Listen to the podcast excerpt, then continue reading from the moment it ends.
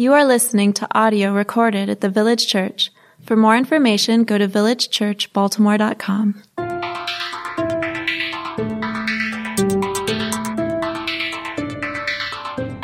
So we have a very special um, a blessing this evening. I'm going to invite Pastor Charlie to come up here, and um, this is Pastor Charlie Mitchell, and some of you might recognize him if you were at a retreat. Uh, I think it's been maybe a year and a half or so now when Pastor Doug Logan came uh, from Epiphany Camden, uh, Pastor Charlie came together at that time. And at that time, he was still exploring where the Lord was going to lead him to plant a church.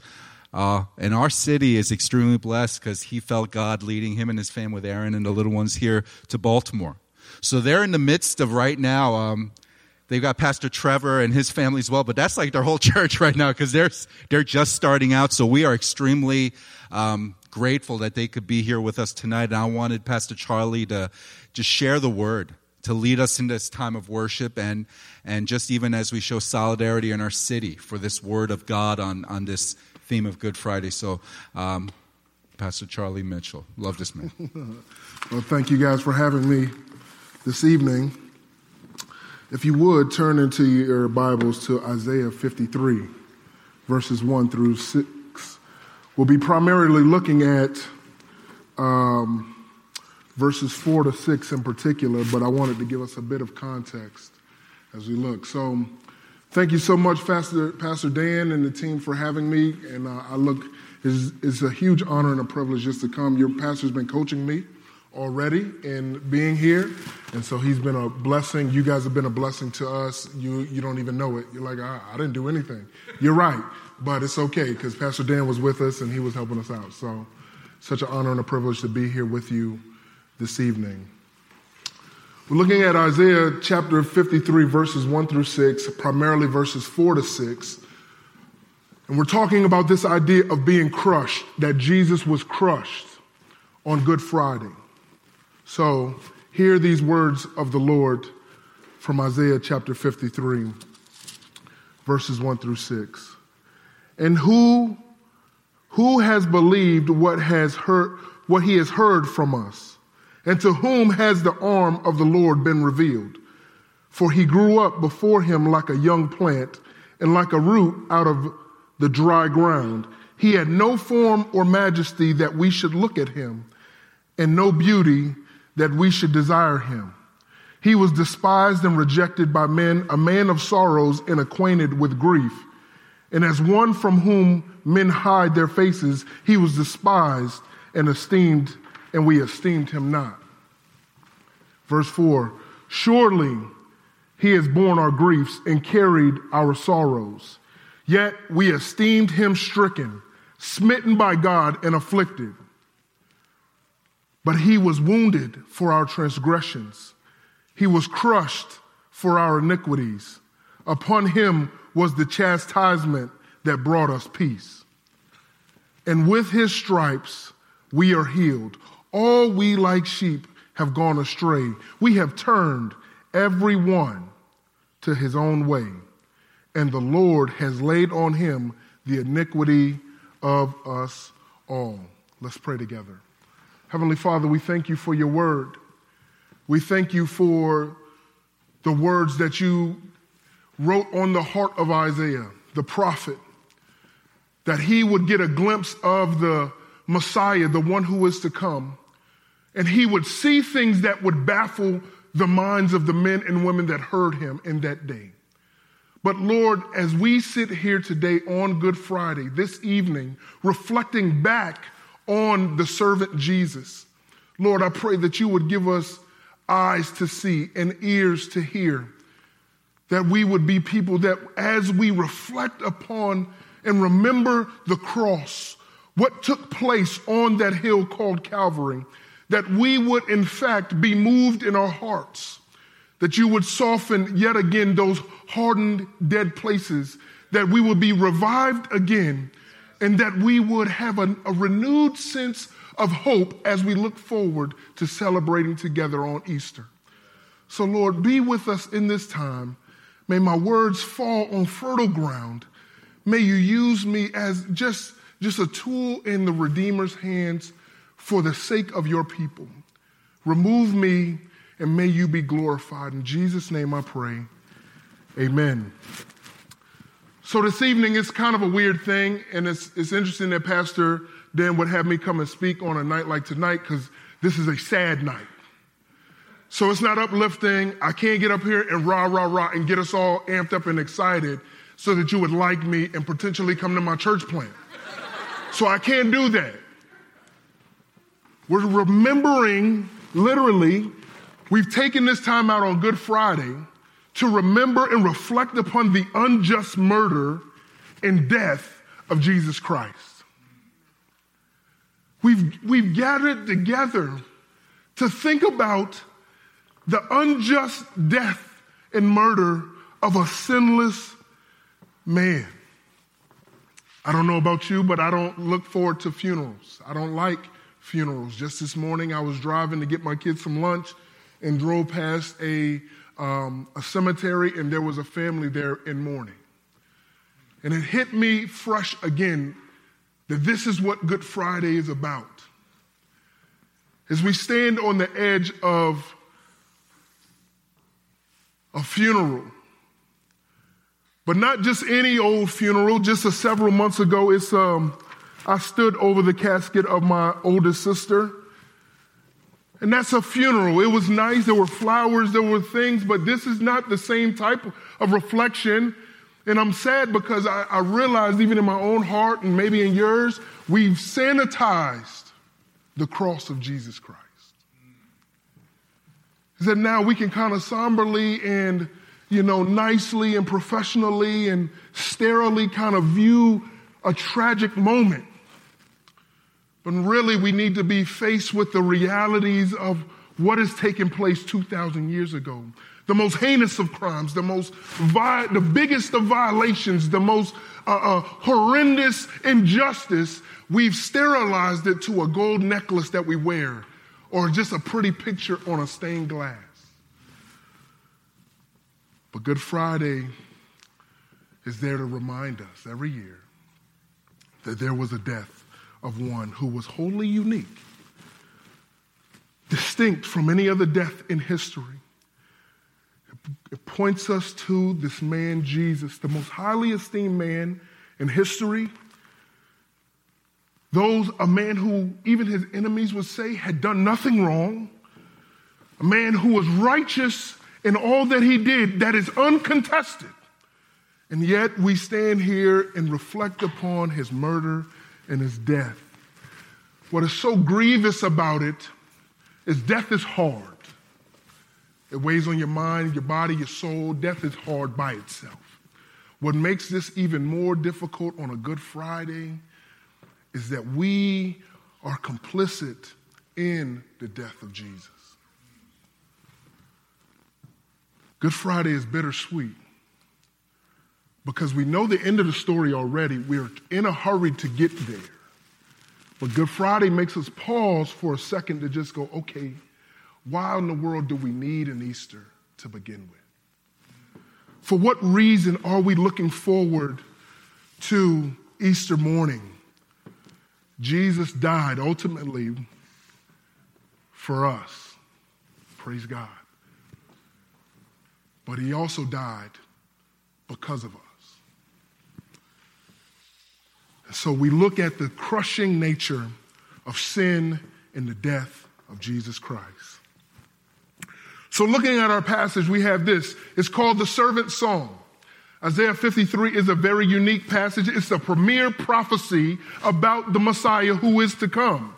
So, Isaiah is there. He's in, you know, there, there's a lot of things going on in his world and he is being used as the prophet of God to proclaim the truth about God to these people who are wayward and who are being punished for their sin. And he gets to this portion and he begins to talk about the Savior who is to come all throughout history. We've known that this life isn't supposed to be like this. We're always looking for a hero. We're always on the lookout for the next best thing, a savior. And sometimes we fall short because we'll settle for a political figure or we'll settle for a social policy or we'll settle for some other thing, but we're still hoping and wishing and praying that someone will come and deal with the, the, the deepest issues that we really face in our life. And so this is the premier prophecy of the Jesus, of, of that the Messiah would come and that he would atone or that his blood would cover the sins of the people, that he would be sacrificed on their behalf.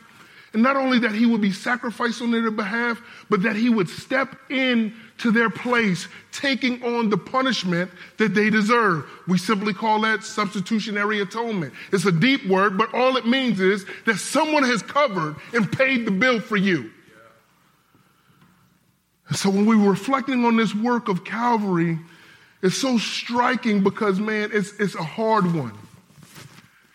Man, I look for, can you imagine being in a difficult situation, hearing the word from the prophet, the one who hears from God. And man, he tells us about the Savior's coming. He's going to reign and he's going to rule. It's going to be this great, magnificent thing. We'll finally be free, captive, set free.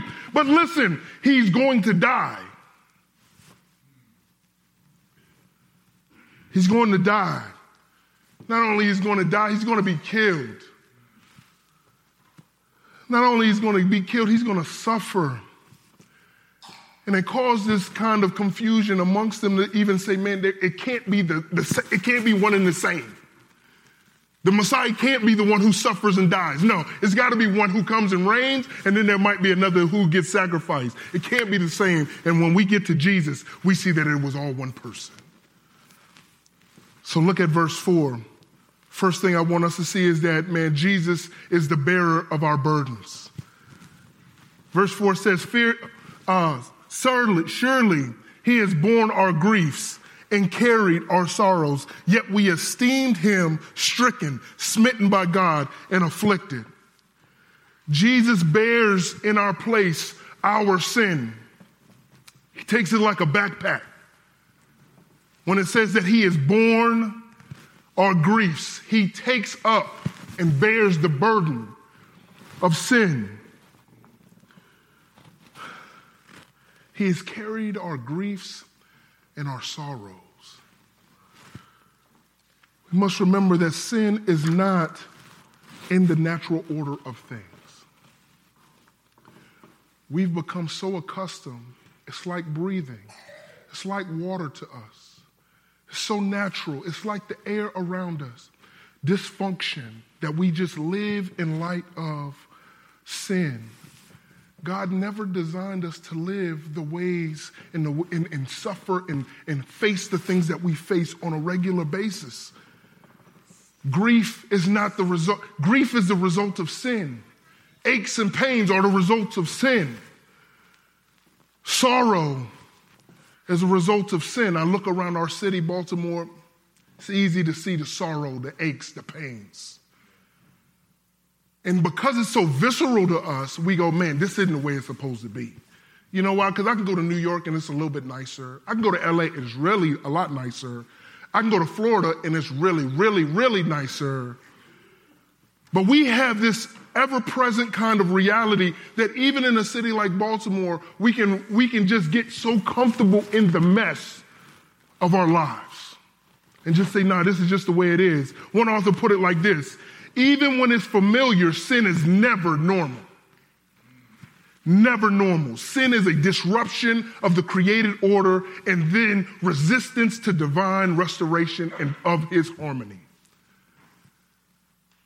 So, this deep seated thing, this deep seated reality that we have in our hearts that kind of walks around on our shoulders like a weight as we deal day in and day out with sin, Jesus comes in as the Messiah, the promised one, and he is the one who has borne or bared our griefs.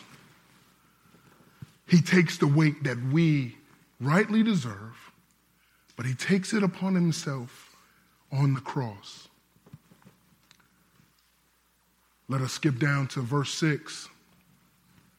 Jesus is saddled with our sin. Verse 6 says, All we like sheep have gone astray. We have turned every one to his own way, and the Lord has laid on him the iniquity of us all. So Jesus is the bearer of our burdens. He has willingly picked up our sin and said, Oh, okay, I've come to rescue you. I've come to take the grief, the burden that you bear. And then it says here that because we have all gone astray like sheep, we are all complicit in our sinful activity. We are willfully engaged in sin and participate in it. We're not just victims of circumstance, but no, we're actively engaged in it. But that, G- that God has come along, it says the Lord has laid on him, strapped on his back, the iniquity of us all. So maybe you're sitting here saying, man, well, I didn't have anything to do with it. It's funny that in sometimes racial conversations, we'll hear our white brothers and sisters say, Well, I didn't own slaves, so I'm not involved in it.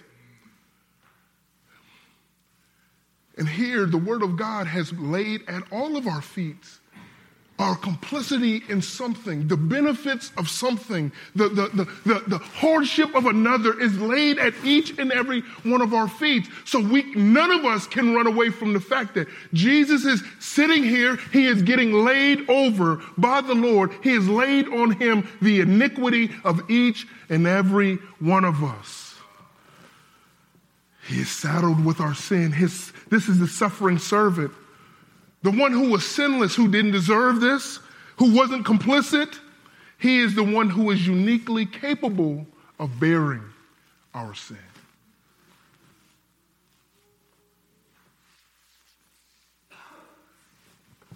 Do we realize that we were parts of the ones who, why he had to be pierced, why he had to shed his blood? Do we recall that? Can it be just that we go through the motions of just faith and life and church and religion and holidays that we forget that, man, I've, I'm, I'm complicit. I've broken the law of God. That it's my transgression. I've missed the mark. I've done wrong. Jesus takes upon himself our sins Paul said of Jesus, for our sake, he made him to be sin who knew no sin, so that in him we might become the righteousness of God. In ourselves, we couldn't become the righteousness of God, but someone else had to come along. So God put on the pressure of our sins, the, the things that we couldn't carry ourselves, he put it on him so that we might get what we could not achieve in and of ourselves. Every lustful thought, every flippant word, every foolish deed has been laid on Jesus so that you might experience the freedom and reconciliation and loving relationship with God. That's what Good Friday is supposed to point us towards. Look back at verse 5. Jesus was crushed for the captives. Verse 5 says, But he was pierced for our transgressions, he was crushed for our iniquities. Upon him was the chastisement that brought us peace, and with his wounds we are healed.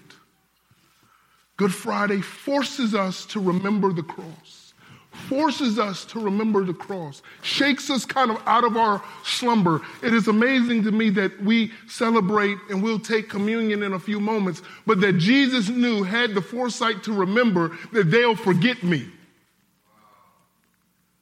And so I will establish a way in which they must remember what I have done on their behalf. We might sing the old song, prone to wander, Lord, I feel it. Prone to leave the Lord, the God I love. And it's true. Were it not for these times, we would aimlessly go by and forget that we were hopelessly lost in sin, that we could not save ourselves, that this burden that we carry, the depression that we feel, the, the, the, the, lustful desires that we have, the, the ambition that cares about nothing and no one, all those things that, man, that he came and he took that for us. So he was crushed for the captives. Good Friday forces us to remember this cross. And we've sanitized it. Listen, listen. The crucifixion was meant to eliminate you, to demolish you, to eviscerate you. It was meant to dehumanize you. Jesus was annihilated on the cross, not just physically, but spiritually in this reality. He's taken those things upon himself, and God has poured out his wrath on Jesus. Jesus was pierced for our sins. He was crushed. He was eliminated. Why though? What made him do it? It was his love for us. God put the punishment that we deserved, that should have landed squarely on our head. He put it on his son Jesus. But look at what verse 5 says. That's not the end of it.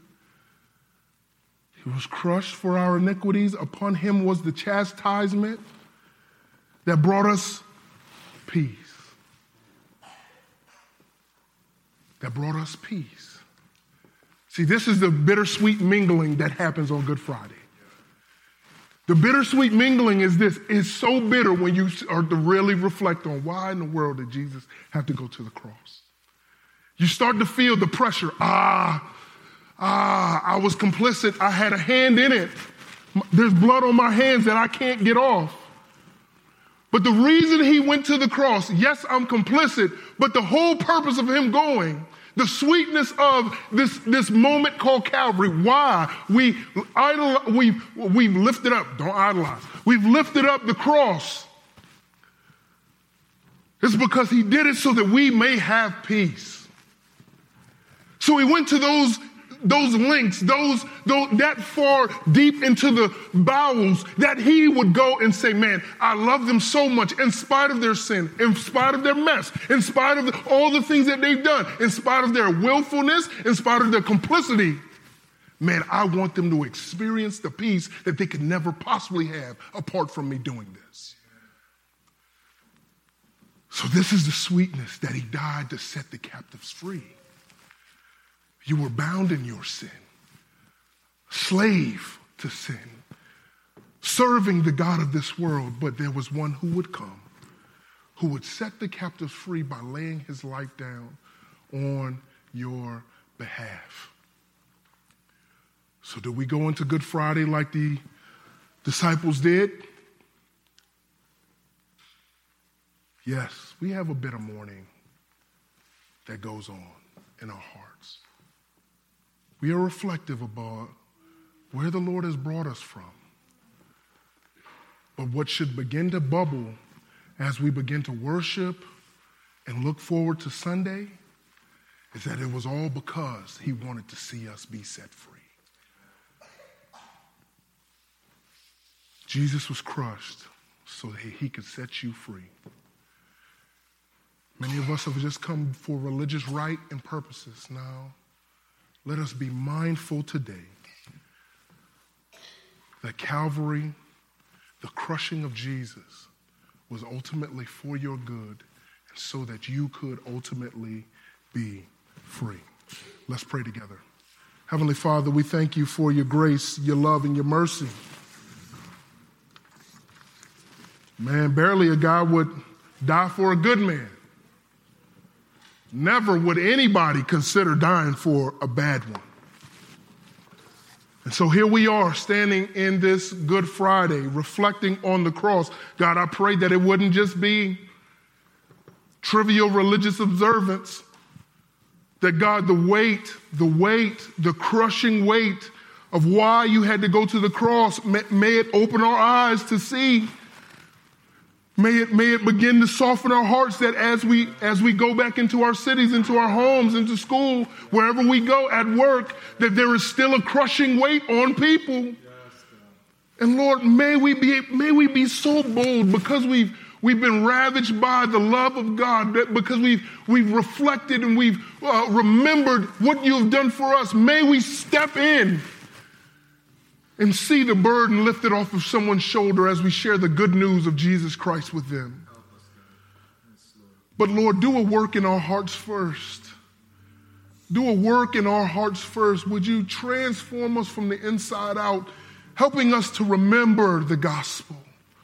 Remember the good news. Remember our complicity so that, man, as we would almost get to a point of despair and sorrow in our remembering our sin, Lord, that we would rise up higher in praise for you on Sunday morning, remembering your resurrection. So, Lord, be with us even now. And Help us to remember that you were crushed so that we may have peace. In Jesus' name, amen. Amen. We're going to go into time to respond to the word. Um, I, and, and we're going to come to the table. But before we do that, I, I felt led that um, this can be a real personal message, and it should be. I think that's appropriate. But I want us to pray with one another.